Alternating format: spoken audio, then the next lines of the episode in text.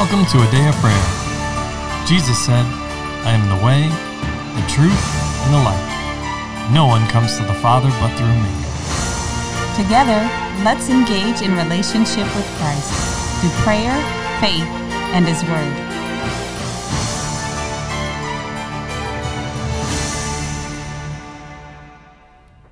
Welcome. You're listening to A Day of Prayer's morning Bible study.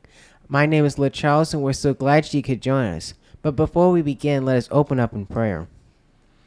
Lord, we just thank you, Lord, that you've given us wisdom on how to go about everything in our lives, Lord. And we just thank you that you have given us the correct answer to all situations we will ever face, Lord. That you have given it to us beforehand, Lord, before we ever knew we had need of it, Lord. And that you have oversupplied it, Lord. You have supplied it in abundance, Lord, so we do not forget. Lord, we also just thank you for your Son, Jesus Christ, Lord, and for what he did for us, Lord, on the cross, Lord, that he redeemed us, Lord. In Jesus' name, amen. In Jesus' almighty name, amen. And amen. Well, good morning and welcome, everyone. So glad to have you with us as we continue to dive into the book of Ephesians. And this morning, we are continuing our discussion on Ephesians 5, verses 22 through 33. So, if you're just joining us for the first time or rejoining us, I'd like to encourage you to pause the episode and take the opportunity to read that section of Scripture just to make things easier to follow along in the discussion. Amen? Amen.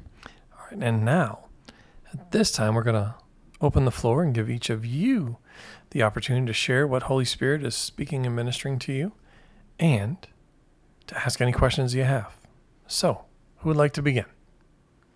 Just very quickly, I would like to say I apologize. I did not mean to say skip to the bathroom on the last episode. I meant to skip away, to go on your merry way. I misremembered a song that I learned in kindergarten. I thought the lyrics were skip to the loo, my darling, but it was really skip to my loo, my darling. So I meant skip away happily or go on your merry way, not to the bathroom. Oh, that's just part of the fun that we get to have here discussing the Word. So, amen. Amen to that. Anyone else? I would like to go. All right, Liz Charles. Promise. Did you want to speak? Liz Charles, go. And promise and follow after. Amen. Well, what the Lord was sharing with me was that we see inside of verse 25, husbands, love your wives just as Christ also loved the church. He gave himself for her. And the Lord was just having me understand that scripture in a different manner, in a different way.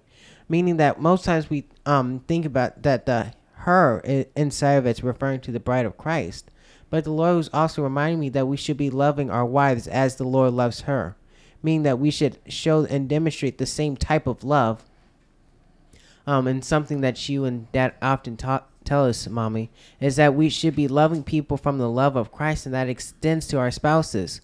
It's not what little Charles can muster in the moment. Mm-hmm. That's what you get. But we should be loving her. I should be loving my wife. Thank you. She is presented by Jesus. Sorry, I had to be a little bit loud on that, but yes. Mm-hmm. Go ahead, honey. I should be loving her as the Lord loves her, meaning that I should not be slack in my end, because that's something that the Lord reminds me often, that He has told me multiple times to treat others as I would like the Lord to treat me, not just how I want them to treat me, because I was saying, you can try it, but it's not going to turn out as you like. But when we have a perspective is that we're treating others as the Lord has treated, and we want the Lord to treat us. We see that multiple times in the Old Testament. We see that with the children of Israel in particular, how they're always calling out on bang for people's hides to be tanned when they were doing something wrong against them. But then they wanted mercy from the Lord, and how the Lord, He measured back to them what they had dealt to others. He did in all righteousness, and that's how it should be in our own lives. We should be loving our wives and our spouses as the Lord loved them Himself, because that's ultimately what we're supposed to be. We're supposed to be like God in the earth, meaning that we're supposed to be exhibiting and exhibiting His attributes and characters inside of the earth. Jesus wasn't someone totally different as soon as He put on flesh. He didn't start doing His own thing, and then when He got back to heaven, He was back to His pious and holy self. That's not how He walked. He walked as He did in heaven, meaning that He used the exact same terminology And we know that because it said he only said what the Father said and did what the Father did. He did that also while in heaven. He wasn't doing his own program while in heaven. Mm-hmm. So we know he walked the exact same as though he was still God, meaning that he was still in heaven. He wasn't in human flesh.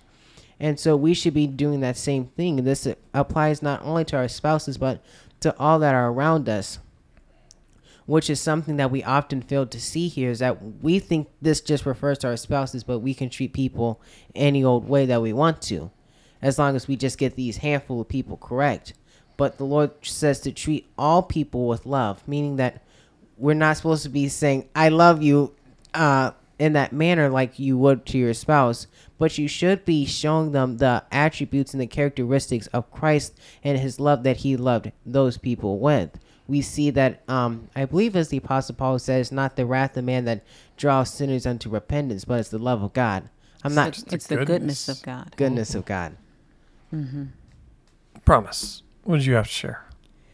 As we have been talking so far about the marital covenant, the Lord's also reminded me of how what we're supposed to be fixing, it's not about fixing that one effect of it, and the Lord's reminding me of how we have to fix the cause of it. And ultimately, the cause of it is because we don't fully love the Lord as we should be.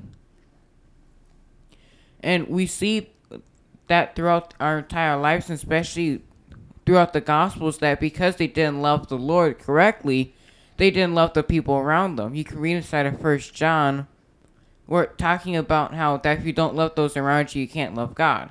Mm-hmm. The same applies here. We can only love our spouses if we love the Lord first. Mm-hmm. It can't become of any other order.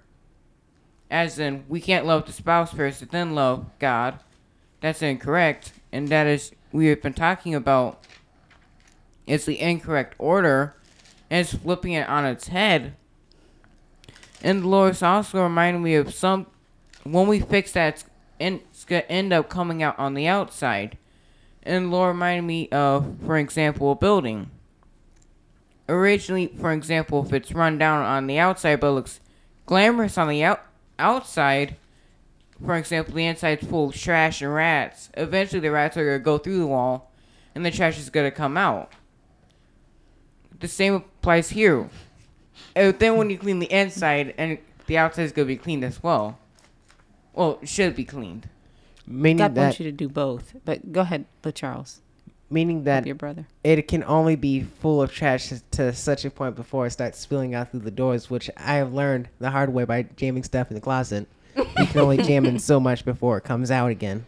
Amen. And when something is filthy, it is going to attract rodents and the like, and pests and all that good stuff, and it's not good for the house to have such quality. No. Oh, go ahead, honey. No. But what are we talking about here? Should we wait till it gets to that point? No. No, that's verse 27, right?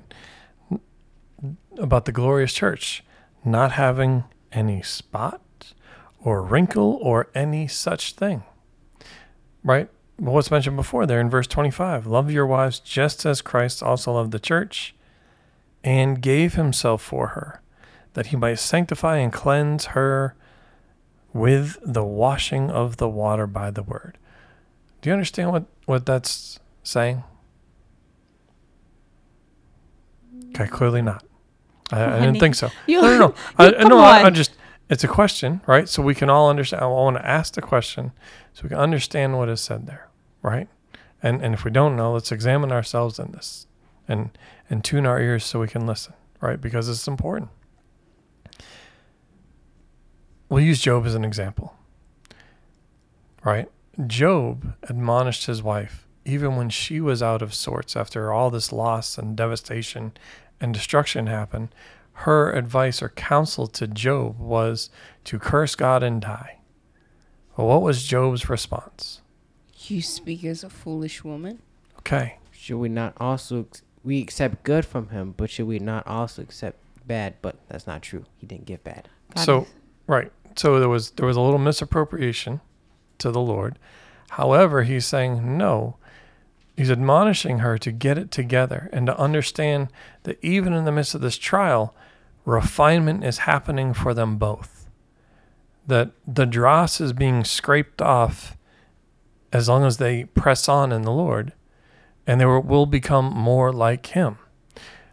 So in that instance, there was a, if you will, a type and shadow of the Lord towards us, if you will, right? Or Adam just went along with what his wife did.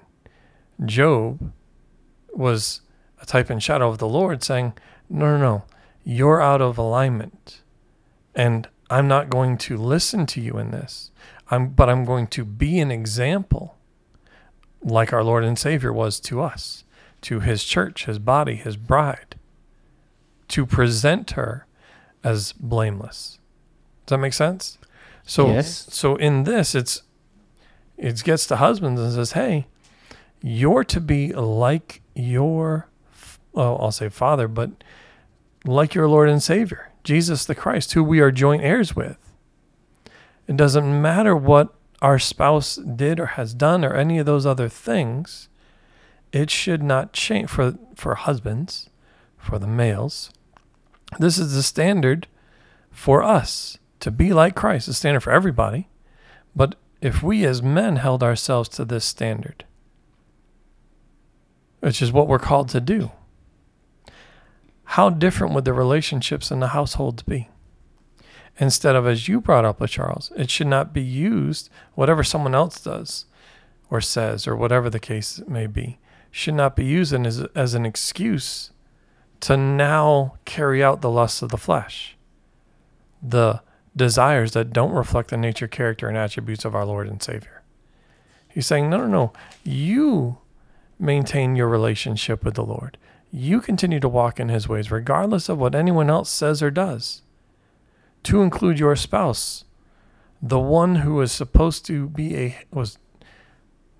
portioned out, if you will, lack of a better way to phrase it, as a helpmate, to help in the work, to share in the load and in the labor.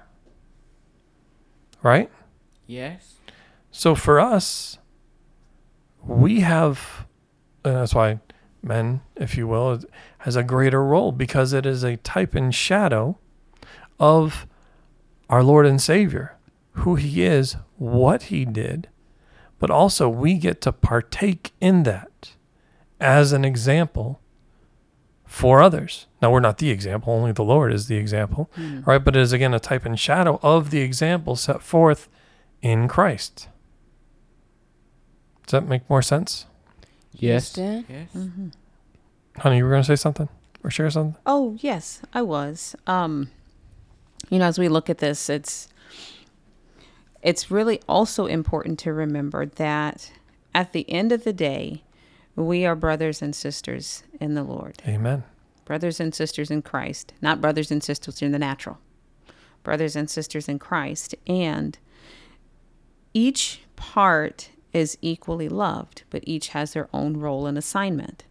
The older sibling is not more loved than the younger siblings, but the oldest sibling has a unique role and an accountability to God based on the assignment and the role that God gave, right? Yes, Mommy. Yeah.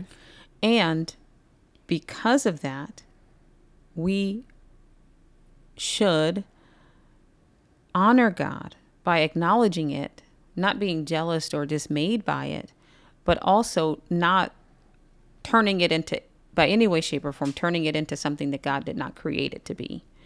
And with that, don't make it hard for your brother or sister in Christ to fulfill their role. For example, woman in the beginning was supposed to help Adam avoid sin. God knew sin was out there. She was supposed to help him tend and keep the garden, right? Yes, and this is why I say that, because it hadn't even rained. It hadn't even rained on the earth. Amen. At that point. It didn't even rain until much later in history. And everything was full grown. So clearly God was talking about something else other than the garden, because it was fully prepared. God created all of it, the seeds, the trees, everything knew what to do. They didn't have to do anything. They didn't have to till the ground physically until sin came in. So he was talking on a spiritual level.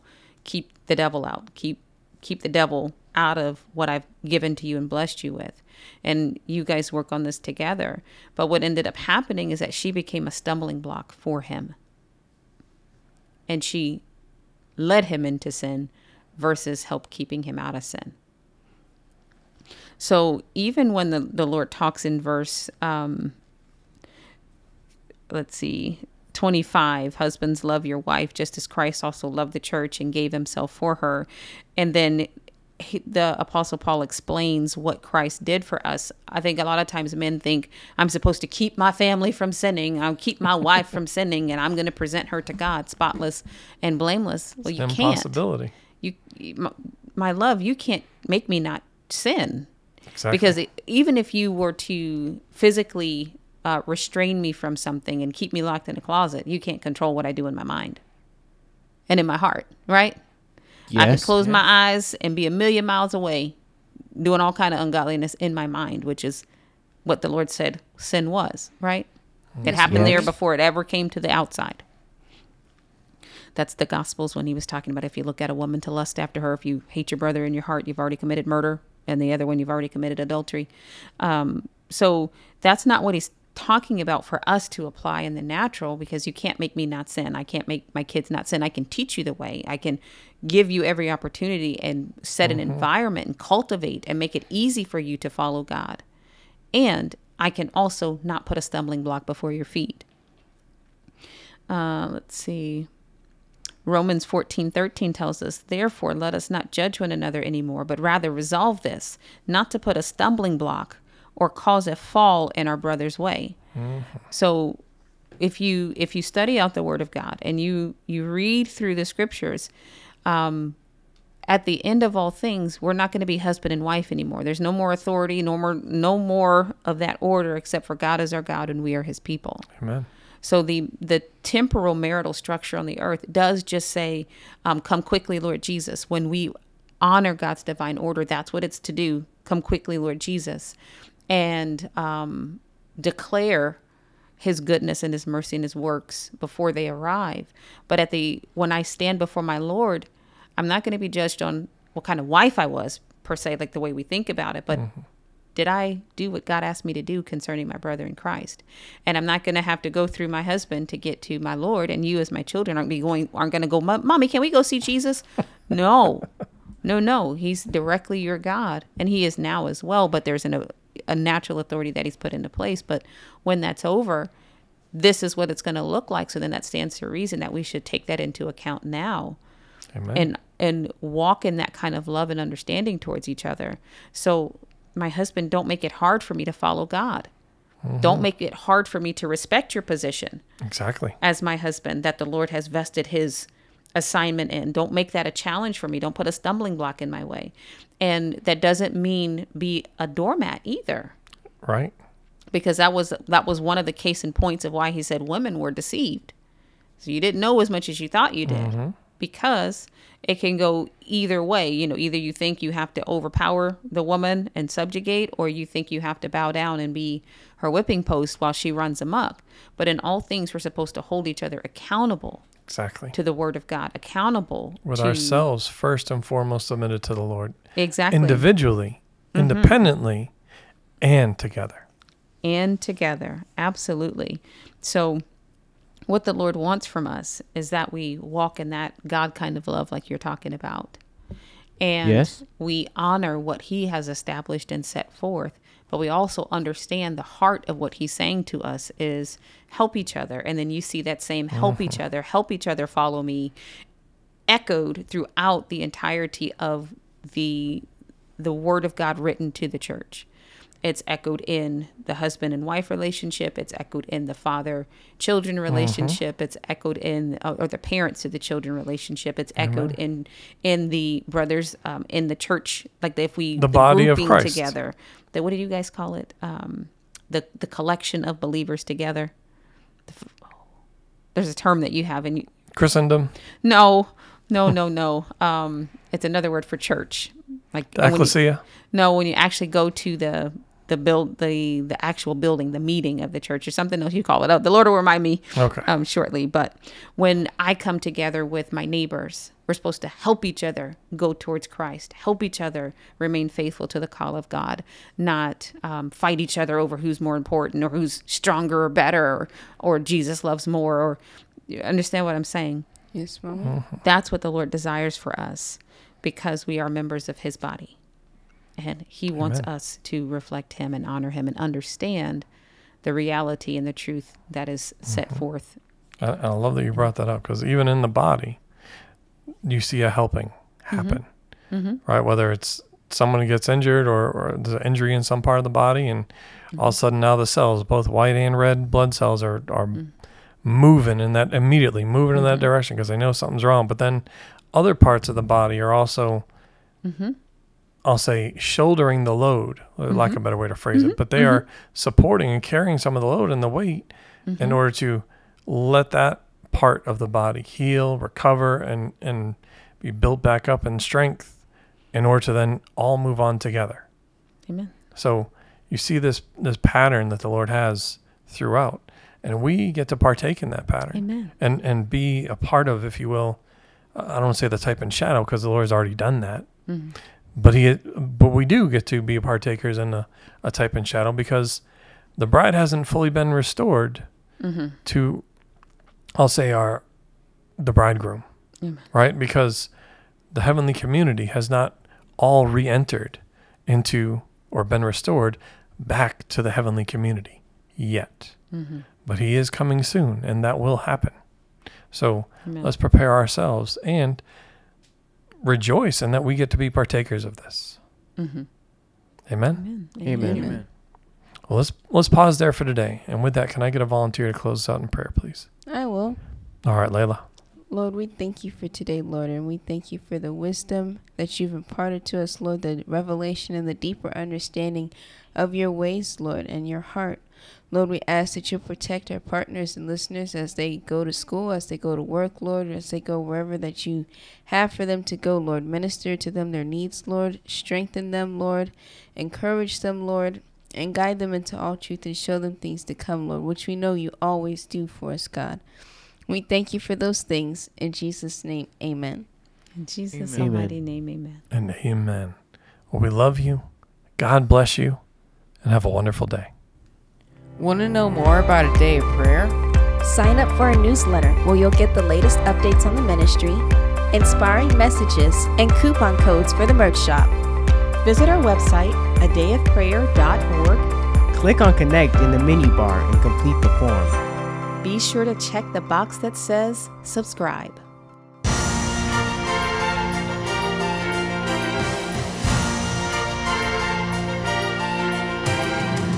Thank you for listening to A Day of Prayer.